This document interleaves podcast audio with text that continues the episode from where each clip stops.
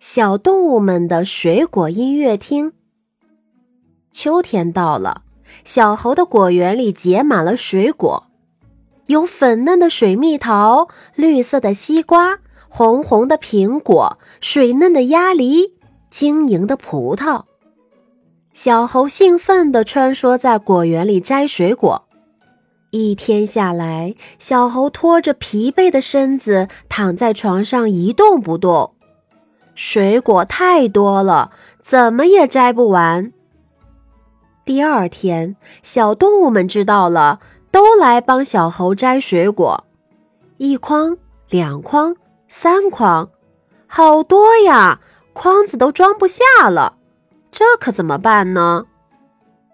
小动物们，你看看我，我看看你，都没了主意。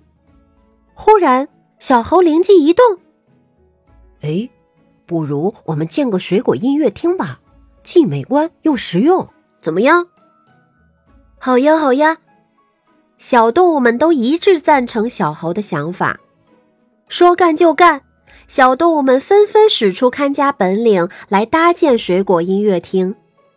他们用西瓜做墙壁，用苹果做屋顶，用鸭梨做窗户，用葡萄做门，用水蜜桃做桌椅。一个漂亮的水果音乐厅建好了，小动物们围在水果音乐厅外，开心地欣赏大家的杰作。过了一会儿，小猪从家里拿来音响设备，小兔拿来酒水，小熊拿来零食，一场属于小动物们的音乐会开始了。